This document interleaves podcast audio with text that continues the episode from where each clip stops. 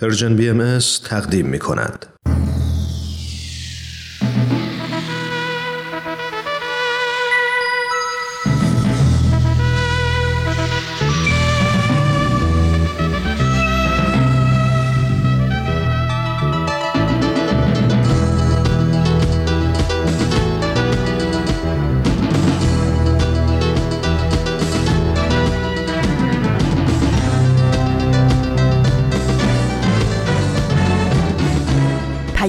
دوست، برنامه‌ای برای تفاهم و پیوند دلها.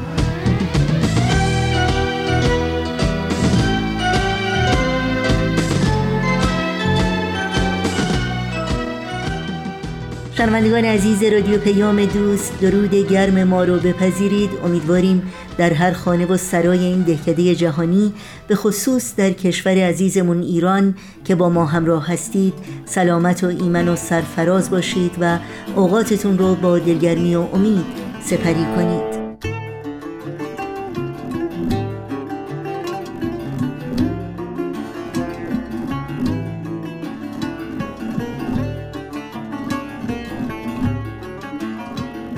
نوشین هستم و همراه با همکارانم پیام دوست این چهارشنبه 20 دی‌ماه از زمستان 1402 خورشیدی برابر با 10 ماه ژانویه از سال 2024 میلادی رو تقدیم شما می‌کنیم که شامل برنامه سوپ جوجه برای روح و برنامه خبرنگار خواهد بود. امیدواریم همراه باشید.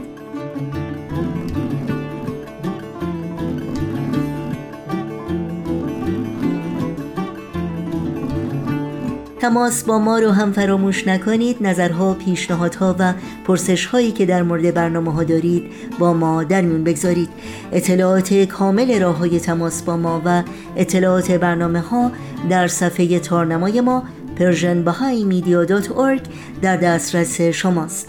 و البته برای دریافت خبرنامه سرویس رسانه فارسی باهایی، شما میتونید با وارد کردن ایمیل آدرس خودتون در قسمت ثبت نام در خبرنامه که در صفحه نخست وبسایت ما در دسترس شماست، اول هر ماه خبرنامه پرژن بی ام اس رو دریافت کنید و در جریان تازه ترین های این رسانه قرار بگیرید.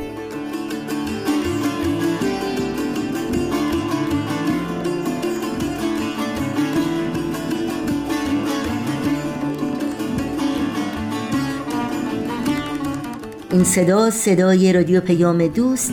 با برنامه‌های امروز با ما همراه باشید.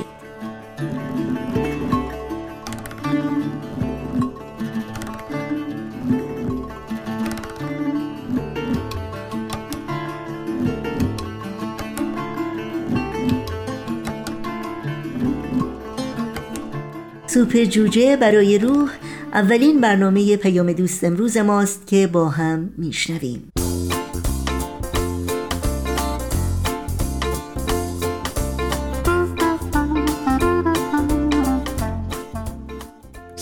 سلام، من سهیل مهاجری هستم و با یه داستان دیگه از مجموعه سوپ جوجه برای روح در خدمتتون خواهم بود.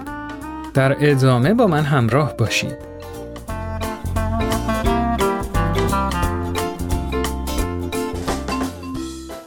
انسان با هر تجربه‌ای که در آن راست بایستد و با ترس‌های خود روبرو شود، قدرت، شهامت و اعتماد به نفس به دست می‌آورد. النور روزولت.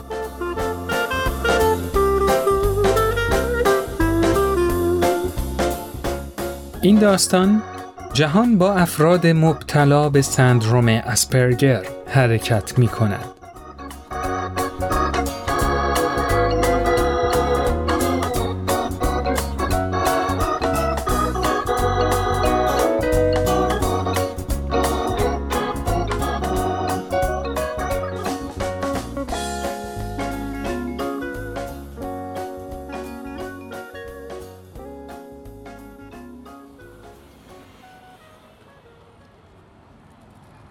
انگلستان، لندن، اواخر سال 1998. اولین روزی که رایا به طور کامل توی کشور خارجی گذروند. این اولین کشور از چند کشور اروپای غربی بود که همراه یک گروه به اونجا می رفت. جرأت کرد و چند قدمی از هتل دور شد تا رسید به یه ایستگاه مترو. خب، ظاهراً از این ایستگاه هر جا که بخوام میتونم برم. خیلی دلم میخواد برم ساختمون پارلمان رو ببینم. خب دیگه برم تا دیر نشده. اما یهو خشکش زد. ای وای نه، چرا همه چیز اینجوری شد؟ خدای من، اینجا خیلی شلوغه. نمیتونم برم. ای وای. بیماری رایا که هر روز باهاش زندگی میکرد، عملی شدن آرزوشو ناممکن کرد. بیماری اون نوعی اختلال زیستی عصبی موسوم به سندروم اسپرگره. افرادی که این بیماری دارن رفتار و علائم مختلفی دارن. مثلا حس کردن ذره ذره حرکت‌های محیط اطرافشون. به خاطر همین وقتی تو یه محیط ناآشنا قرار بگیرن، کنار اومدن با شرایط جدید ممکنه براشون خیلی سخت باشه. دقیقاً همون چیزی که رایا تو اون لحظه تجربه کرد. نه اینطوری نمیشه. واسه اینکه بتونم به آرزوم برسم و دور دنیا سفر کنم باید با این بیماری مبارزه کنم. وقتی رایا این سفر گروهی رو انتخاب کرد، فکر میکرد گردش و تماشای جاهای دیدنی دنیا که همیشه آرزوشو داشته تو برنامه این سفر هست و اینکه سفر کردن با دیگران امنیت بیشتری داره. اما خیلی زود فهمید که اینطور نیست. خب بچه ها، من جسیکام و لیدر تورتون هستم. ما یه وقت آزاد برای گردش انفرادی براتون تنظیم کردیم. البته برنامه های دیگه‌ای هم داریم که بروشورش رو بهتون میدم. ای وای، از این بهتر نمیشه. فریب خوردم. با این وضعیت نمیتونم خیلی از هتل دور بشم. لندن داره منو صدا میزنه. اون وقت باید تنهایی اطراف هتل پرسه بزنم. اولین سفرش به سمت جنوب تا مرز آتن تو یونان 2 هفته طول کشید. حس جهتیابی ضعیفش که البته اینم به خاطر بیماریشه، بیشتر از چیزی که فکرشو میکرد اونو در تنگنا گذاشت. تو شهرهای بروکسل بلژیک و اینسبروک اتریش هم مثل لندن فقط چند تا ساختمون از هتل دور شد. با این حال بازم شبا تو این 2 تا شهر بی هدف گم میشد و همش از خودش میپرسید وای، حالا چطوری هتل رو پیدا کنم؟ اوه، یه پلیس اونجاست. آقا ببخشید، میخوام برم به این آدرس. البته چند باری هم با 1-2 نفر از گروه بیرون رفت تا یه کمی بگردن، ولی باید همش به اونا تکیه میکرد و با این کار فقط حس بیکفایتی بهش دست میداد. وقتی برگشت آمریکا فهمید که یه چیزی باید عوض بشه.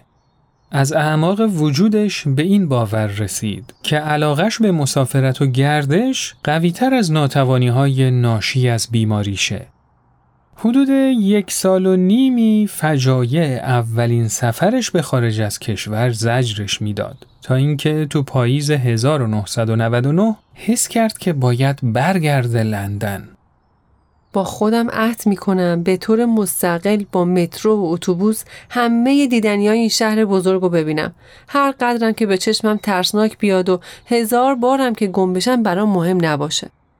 خب حالا واسه این که مستقل باشم که واقعا آرزوشو دارم، باید بتونم نواقصی که دارم با 2 تا کار جبران کنم. اول یادم باشه قبل از سفر حتما نقشه دقیق شهر رو تهیه کنم و خوب بررسیش کنم. بعدش وقتی دارم یه جایی میرم از افراد محلی بپرسم دارم راهمو درست میرم یا نه. حتی اگه مجبور بشم همه جا این کار رو انجام بدم. این کار میتونه حس جهت‌یابیمو مدیریت کنه. برای خیلی از افراد مبتلا به سندروم اسپرگر همین نزدیک شدن و ارتباط گرفتن با افراد محلی خودش چالش بزرگیه، چون در کل افراد خوشمشربی نیستن. نکته اصلی این بود که برای رسیدن به آرزوهاش باید این کار را انجام میداد. تو اولین سفرش یکی از دوستاش از ویرجینیا همراهیش کرد. همه جا با هم بودن، ولی رایا باید طوری رفتار میکرد که انگار تنهاست و باید سعی میکرد بفهمه چطور راه خودشو پیدا کنه و دوستش فقط زمانی مداخله میکرد که رایا راهو اشتباه میرفت. این شگرد خیلی مفید از کار در اومد، چون دوستش تونست چند روز قبل از اون برگرده آمریکا و رایا از تنها بودن تو لندن جون سالم به در برد و این شد که تو جهانگردی مستقل اعتماد به نفس جدیدی پیدا کرد. یه سال بعد تو اکتبر 2000 وقتی که یکی از دوستاشو تو لندن و اطراف اون گردوند، این بار رایا بود که به اصطلاح راهنمای سفر بود. البته هر از گاهی حس جهتیابیش خطا می‌کرد، ولی استقامت به خرج می‌داد و نتیجه نهایی سفری پر از گشت و گذار و موفقیت‌آمیز بود. بله، از زمان اولین سفرش تو سال 1998 که حس جهتیابی ضعیفش براش دردسر درست کرد، حتی سفرهای بیشتری به اروپای غربی، چین، آفریقای جنوبی و پاناما رفته و تو خیلی از سفرها تنها بوده. رزرو هتل، بلیت قطار و اتوبوس و کارایی از این قبیل رو همه جا خودش انجام میده. حتی با سفر به اسپانیا، پاناما و ایتالیا بیشتر خودشو به چالش کشید، چون با توجه به اینکه زبان اسپانیایی یا ایتالیایی رو خیلی خوب صحبت نمی‌کرد، حتی باید هوشیارترم می‌بود. ولی با کمک کتاب اصطلاحات روزمره که خیلی کاربردی بود، حسابی همه جا رو گشت. مردم این کشورها از اینکه اون تلاش میکرد تا با زبون خودشون باهاشون ارتباط برقرار کنه ازش تشکر میکردن. تا سال 2004 اونقدر تجربه کسب کرد که با خیال راحت مقالات مسافرتیشو به چند تا انتشارات فرستاد و تا حالا خیلی از اونا رو برای انتشار به خیلی از مجله ها و وبسایت ها فرستاده. جهانگردی وادارش کرد تا یه طوری با سندروم اسپرگر کنار بیاد که بدون سفر نمیتونست اینطوری باهاش مواجه بشه و این کار نهایتاً اونو به سمت شغل جدید یعنی نویسندگی سیار هدایت کرد. وقتی به گذشته برمیگردم و به واکنش‌های اولیه‌ام تو سفر 1998 به لندن نگاه میکنم، از این همه تغییرات و استقامت حیرت میکنم. مشکلات من کم و کم به قوت خودش باقیه، ولی حالا میدونم که میتونم با اونا مقابله کنم و کوله‌باری از خاطرات و مهارت واسه برخورد با ناتوانیم کسب کردم. البته هنوز در مورد رفتن به جاهای ناشناخته و بودن تو محیطهای ناشنا مطمئن نیستم و در برابر بار احساسی زیادی که برام ایجاد میکنه احساس ضعف میکنم، اما اینم میدونم که میتونم واکنش خودم رو کنترل کنم و از تجارب گذشتم استفاده کنم. بله، کلید غلبه بر مشکلات اشتیاقیه که قوی تر از واقعیت مشکلات باشه. این همون کشف درونیه که افراد رو هدایت میکنه تا راه‌های غلبه بر مشکلات رو پیدا کنن.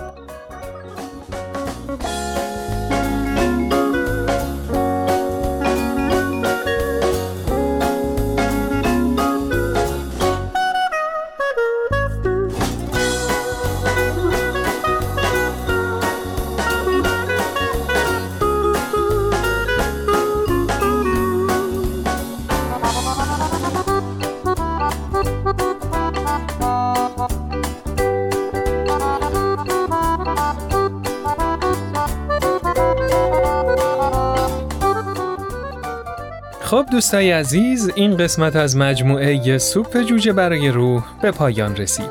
مثل همیشه مشتاق شنیدن نظرات شما همراهان عزیز هستیم. در تلگرام با ما در ارتباط باشید و نظرات و پیشنهادات خودتون رو برامون بفرستید.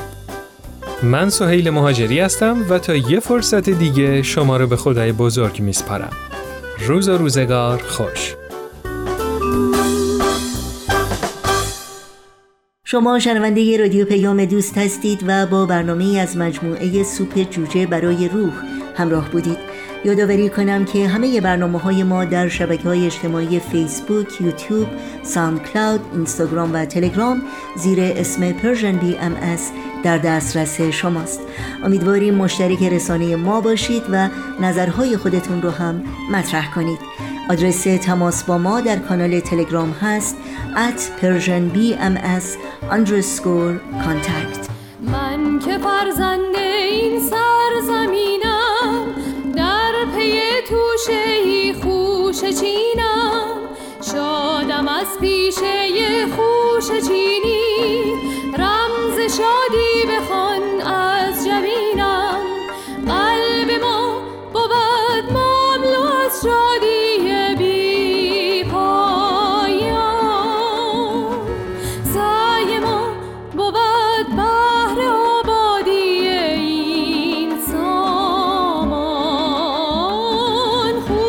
کجین کجاش که مهنت به دامن ریزم، خوش چین کجا دست حسرت زند بر دامان.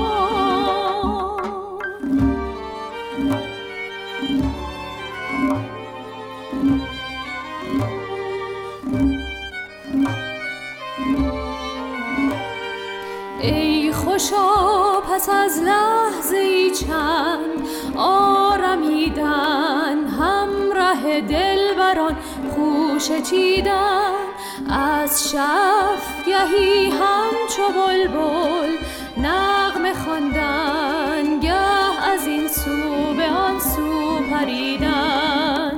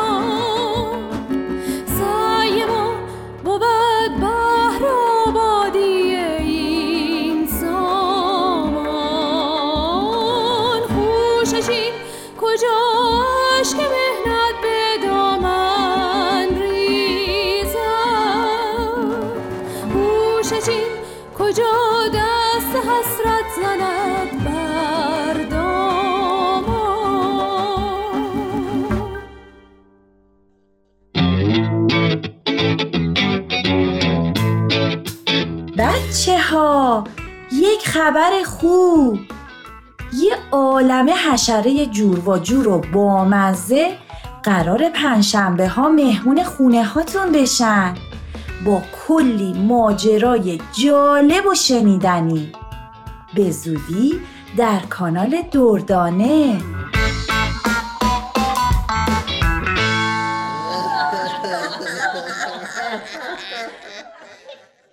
خبرنگار برنامه این ساعت ماست. از شما دعوت می‌کنم همراه باشید.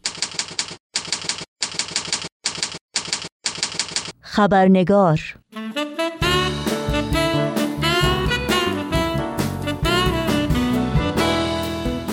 و ما در پی یورش بیرحمانه 200 نیروی حکومت جمهوری اسلامی به روستای احمد آباد ساری در مازندران و مصادره 10 هکتار از زمین‌ها و شالیزارهای متعلق به شهروندان بهایی در این روستا که هفته گذشته صورت گرفت، 147 نفر از فعالان سیاسی و مدنی با انتشار بیانیه‌ای با عنوان به این شرمساری تاریخی پایان دهید، موج جدید سرکوب بهایان در ایران را محکوم کردند.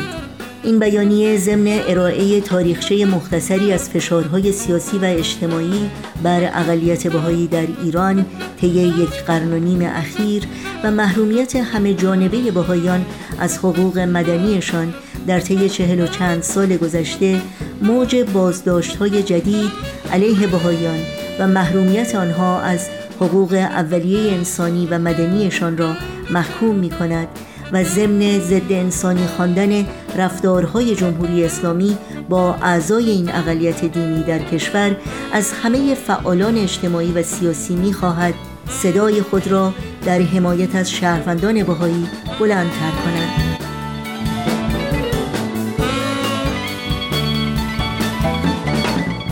نوشین آگاهی هستم و با خوش آمد به یکایک شما همراهان عزیز خبرنگار برنامه این چهارشنبه رو تقدیم می‌کنم.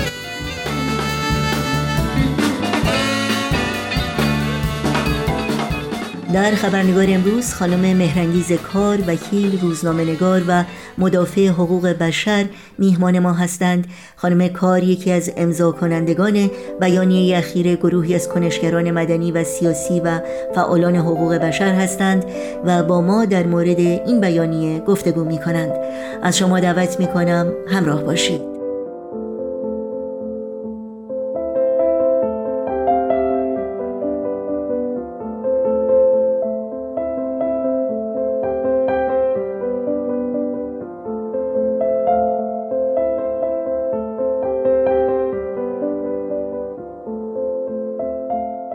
خانم مهرانگیز کار، درود بر شما. ممنونم که دعوت من رو برای شرکت در این برنامه پذیرفتید و وقتتون رو به ما دادید. خیلی ممنونم از دعوت شما. متشکرم. خانم کار، همونطور که میدونید سرکوب شهروندان بهایی در ایران از طرف مقامات جمهوری اسلامی هر روز با شدت بیشتر و وسیع‌تری دنبال میشه. در روزهای اخیر شاهد یورش نیروهای امنیتی به زمینهای کشاورزی شهروندان بهایی در روستای احمد آباد ساری بودیم و تصاحب دهها هکتار از زمینها و شالیزارهای این کشاورزان. در آغاز این گفتگو واکنش شما رو در مورد این خبر بشنویم. خب، اولین واکنش هر ایرانی که برای حقوق شهروندی همه هموطنانش صرف نظر از نژاد، عقیده، جنسیت یا هر موضوع دیگه احترام قائله، یک پرسش بزرگ پیش روش قرار میگیره که اصلاً چرا باید حکومتی بتونه با بخشی از شهروندانش برخوردی داشته باشه که این برخورد با هیچ یک از اصول حقوقی و انسانی ارتباط و انطباق نداره. خیلی ممنونم. در حدود 147 فعال مدنی و در حقیقت مدافعین حقوق بشر با انتشار بیانیه‌ای این رفتار غیر انسانی جمهوری اسلامی رو علیه شهروندان بهایی محکوم کردن. شما یکی از امضا کنندگان این بیانیه هستید. در مورد این بیانیه از شما بپرسم اگر ممکنه برای شنوندگان اون توضیحات بیشتری رو بفرمایید. بله، من فقط باید بگم ابتدا قبل از اینکه وارد بیانیه و چرایی صدور این بیانیه بشم بگویم که خیلی خوشحالم برای اینکه تا خیلی پیشترها ایرانیان مخصوصاً مسلمان یا غیر مسلمان غیر بهایی حساسیت نشون نمی دادن نسبت به اون ظلم هایی که بر بهاییان روا داشته می شد. حالا چه قبل از حکومت پهلوی و چه بعد از حکومت پهلوی. و من این رو به فال نیک می گیرم که مدتی است ایرانیان کاملا با حساسیت وضعیت بهاییان رو نگاه میکنن و داوری میکنن درباره این حکومت، برای اینکه میبینن که این حکومت با خود مسلمانان شیعه اثناعشری هم که میگویند مثلا دین رسمی ایرانه یا با مسلمانان سنی چه ها میکنن. همه اعدامی که هر روز ما میشنویم، این همه شکنجه، این همه دستگیری، اینا همه رو مردم ایران در این 44-5 ساله دیدن و حالا کاملا میتونن داوری کنن این حکومت رو و رفتارش رو نسبت به بهاییان به شدت مورد سرزنش قرار بدن و با وجدان آسوده طرفداری و حمایت بکنن از حقوق انسانی بهاییان. البته این رو هم باید بگم، از اون وقتی که بهاییان مطرح کردند که داستان ما یکیست، این روند توانست سرعت بهتری بگیره و با کیفیت بیشتری پیش بره، برای اینکه به راستی داستان ما یکیست. داستان ما ظلمی است که از طرف یک حکومتی تحمل میکنیم، هممون، مسلمون، غیر مسلمون، نمیدونم منتقد حکومت، مخالف حکومت و حتی بعضی وقتا موافق حکومت که موافقتشون در حدی نیست که این آقایون انتظار دارن. خلاصه اینکه داستان ما یکیست یک شعار کوچک و کوتاه نیست و بلکه یک تاریخ بزرگه و ما میتونیم زیر چتر این موضوع زیبا و تازه که داستان ما یکی دیگه با همدلی گرفتاری های خودمون رو با هم مطرح بکنیم و بدون نگرانی از اینکه میخوایم وارد حوزه سیاست بشیم یا نشیم، از حقوق انسانی همدیگه دفاع بکنیم. حالا هر مسلکی داریم و هر عقیده‌ای داریم، هر دینی داریم یا اینکه اصلا دینی نداریم. اما در مورد بیانیه باید بگم که این بیانیه یکی از تبعات بسیار خوب این رفتاری است که جمهوری اسلامی در این 44-5 ساله با بهائیان روا داشته. هرچند که ظلم بسیار بوده، شکنجه بسیار بوده، ولی باعث شده که غیر بهائیان یک جور همدردی و همدلی و مخصوصا فعالان همدلی و همراهی پیدا کنند با بهائیان. حتی زندانی شدن بهائیان کمک کرده به این روند که میدونید زندانی شدن بهائیانی که دانشگاه اینترنتی رو راه اندازی کرده بودن بدون اینکه مرتکب جرمی بشن، اینها 10 سال حبس رو تحمل کردند و بعد زندانیانی که با اینها همبند بودند و بهایی نبودند به این نتیجه رسیدند که بهائیان بسیار انسانهای با مدارا و متحمل و شکیبایی هستند و همه اونها در مصاحبه های خودشون، حتی در مرخصی ها، به این موضوع اذعان کردند، به نحوی که میشه گفت جمهوری اسلامی باعث شده که با زندانی کردن بیگناهان بهایی یک شناخت تازه‌ای و یک رویکرد تازه‌ای نسبت به بهائیان در جمع غیر بهائیان به وجود بیاره که دیگه جامعه این رو حتما پذیرا خواهد شد از فعالان حقوق بشر و فعالان سیاسی که شهادت میدهند بر اینکه بهائیان هیچ کدوم از اون عیوبی رو که حکومت جمهوری اسلامی و فقیهان جمهوری اسلامی در صدد بوده و هستند که برای بهائیان به رسمیت بشناسند، هیچ کدوم از اون عیب و نقص‌های اخلاقی رو ندارند و بیش از اون باید گفت که از نظر اخلاقی و رفتار انسانی توجه و نظر همه رو نسبت به خودشون جلب کردند و بنابراین یک اتفاقی افتاده در اون جامعه که این اتفاق تازگی داره و اون نگاه کاملا یکسان و همدردی با بهائیان از طرف غیر بهائیان ایرانی و به خصوص فعالان حقوق بشر. در این بیانیه به موضوع تعصب مذهبی اشاره شده به عنوان ریشه کینه‌ورزی و این سرکوب و آزار و اذیتی که برای نسل‌ها علیه شهروندان بهائی اعمال شده. همونطور که شما هم توضیح دادید، این تعاملی که بین بهائیان ایران و شهروندان دیگه وجود داشته و این به نوع این سرکوب‌ها باعث شده که توده مردم ایران یک نوع کنجکاوی نسبت به بهائیان نشون بدن و خودشون در حقیقت تحقیق کنن و برای خودشون تصمیم بگیرن و به این نتیجه برسن که بهائیان هم خب شهروندان عادی هستن مثل اونها و تلاش دارن میکنن که واقعا در نهایت سختی خدماتی رو انجام بدن. تا چه حد عقیده شما این تعصب مذهبی که در یک زمانی در میان توده وسیع مردم شدت داشته از بین رفته و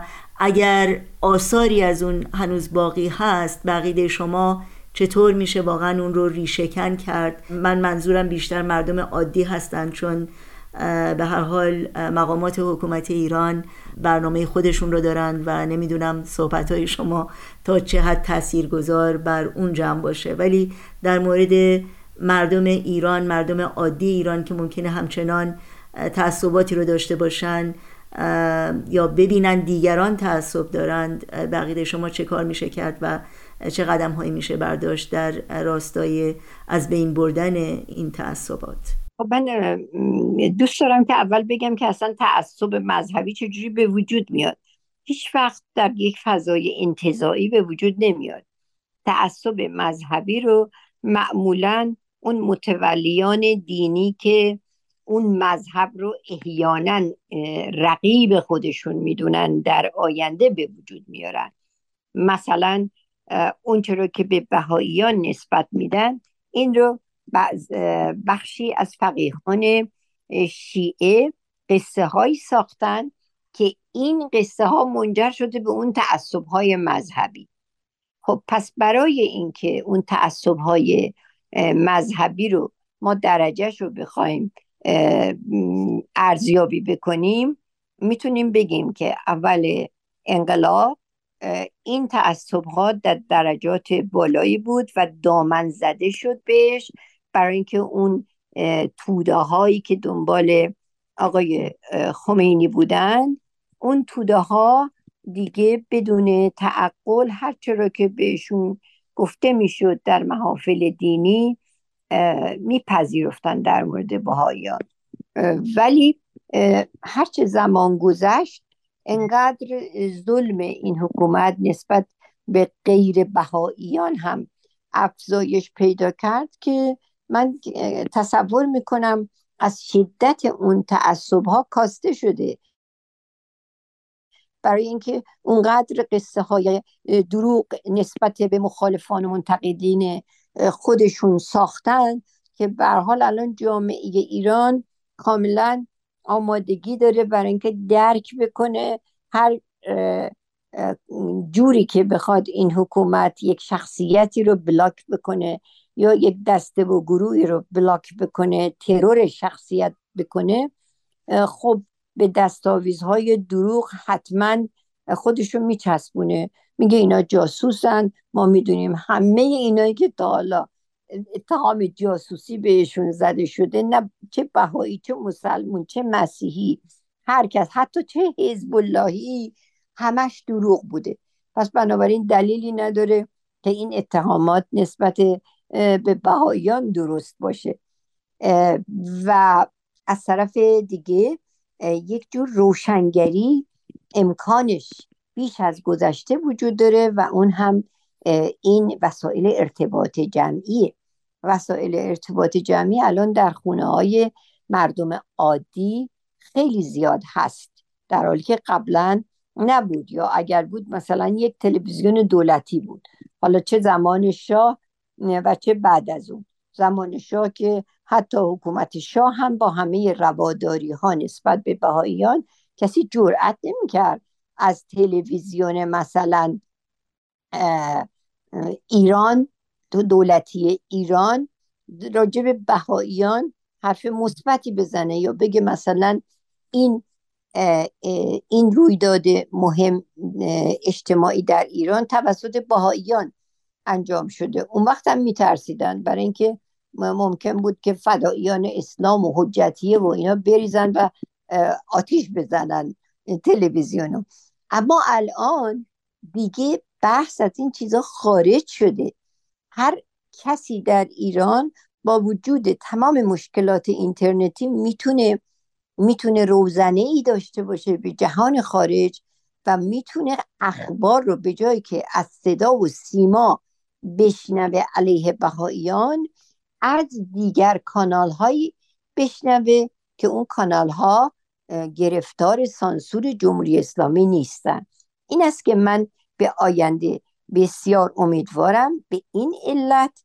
اما راه حل هم وجود داره، یعنی به همین نمیشه اکتفا کرد دیگه. الان زمانی است که هر کس بلده بنویسه و منتشر کنه و حرف بزنه و درباره جامعه ایران نظر بده، حتما باید از بهائیان در جای جمعی از ایرانیانی که بیشترین ستم رو متحمل شدند از قاجاری تا کنون، حتما باید یک ذکر و مثالی بیاره.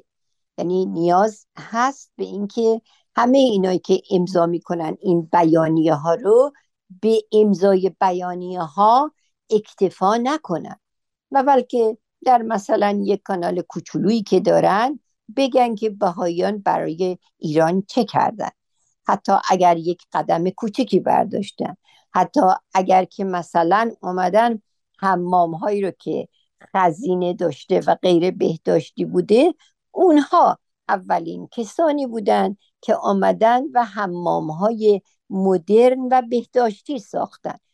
در همین حد هم اگر دریغ نکنند از این که از بهائیان و نقش بهائیان در بهبود وضعیت ایران سخن بگویند، باز هم برای اینکه اون تعصب‌ها به طور کلی از بین بره احتیاج به زمان طولانی داریم. ولی افرادی مانند کسانی که امضا میکنن این بیانیه رو یا امضا نمیکنن از ترس جمهوری اسلامی، اما درک میکنن که جمهوری اسلامی چه میکنه با بهائی‌ها در یک شرایطی که خب البته در خطر نباشند، به عهده هر ایرانی است که عیب بگیره، نقص بگیره از این حکومت به علت رفتارش با بهائیانی که میشه گفت بهترین ایرانیان هستند از نظر کمک رسانی به سربلندی ایران.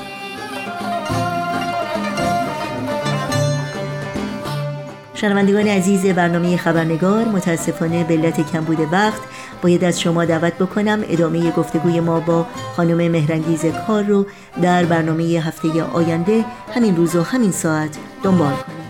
مراز خیش مترسان، مراز خیش مترسان، تو نیز انسانی، تو نیز انسانی.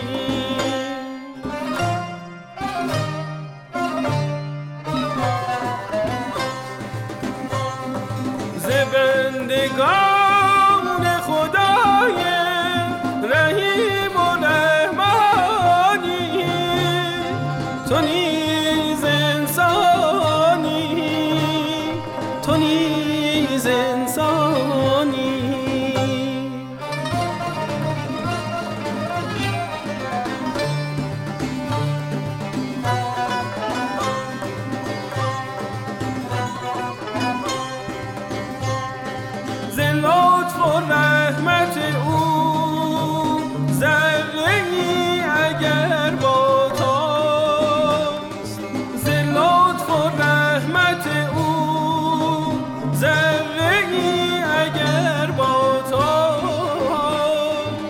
سیر خیش به روز سیاه ننشانی، تو نیز انسانی.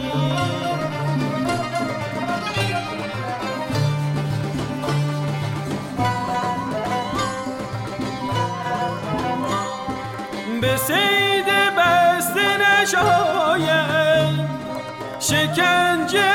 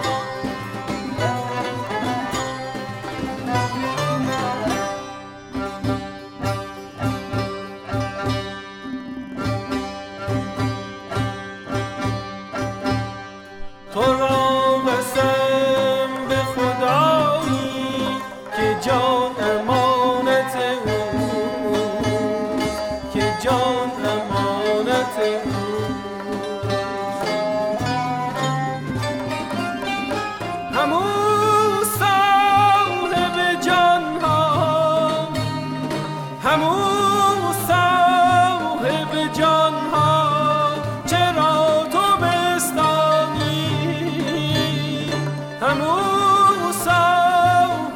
جان ها تو نیز انسانی.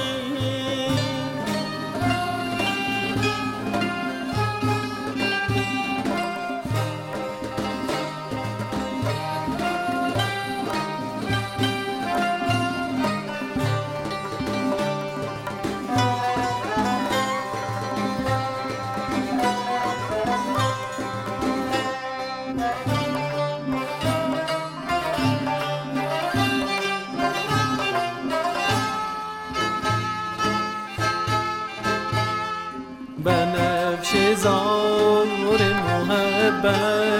مگر چه می داشت، بنفشه زار محبت مگر چه می داشت که در زمین و زمان بذر کینه افشانی، که در زمین و زمان بذر کینه افشانی. به صید بسته نشاید شکنجه ای سیار، حیا کن از نگه آهوان زندانی. به بر آهوی تنها دلت نمی سوزد که با جدایی مادر دلش بسوزانی.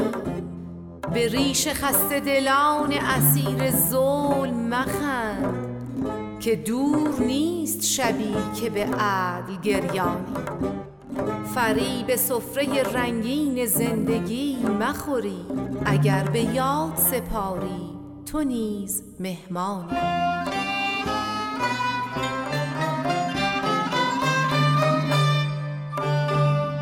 چه دشمنی ز من و ما به حق و خلق رسید که بر زبان سخن دشمنان میرانی.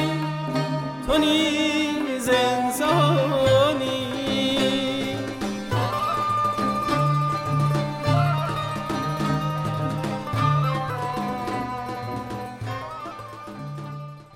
ژیلین به او خندید و گفت گوزنه بابا، نشنیدی؟ تاتارها دقیقاً در نقطه‌ای که آنان از جاده خارج شده بودند ایستادند. از رابطه عاطفی بینشون مطمئنم. اگر مکاتبه می‌کنن تعجب نمی‌کنم. عجیب از پشت بوته‌ها ظاهر شد، ایستاد و پارس کرد. تاتارهای ناآشنا از الینور به ماریان نگریست. چهره ماریان روشن شد.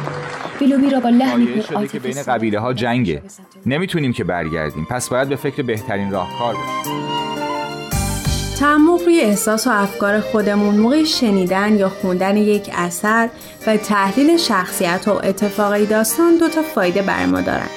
یکی این که کمک میکنن درک بهتری از واقعیت دنیا اطرافمون داشته باشیم. دوم هم این که زبان قوی تری برای تعریفش بهمون میدن. مجموعه داستان‌هایی برای نوجوانان، دوشنبه‌ها از پرژن BMS. شنوندگان عزیز رادیو پیام دوست، قبل از خداحافظی اجازه بدید تا اطلاعات راه‌های تماس با ما رو یادآور بشم. ایمیل آدرس ما هست info@persianbms.org. شماره تلفن ما 001 703 671 828 828 و شماره ما در واتساپ هست 001 847 425 79 98. همراه با تمامی همکارانم در بخش تولید برنامه‌های امروز همگی شما رو به خدا میسپاریم تا روزی دیگر و برنامه‌ای دیگر پاینده و پیروز باشید.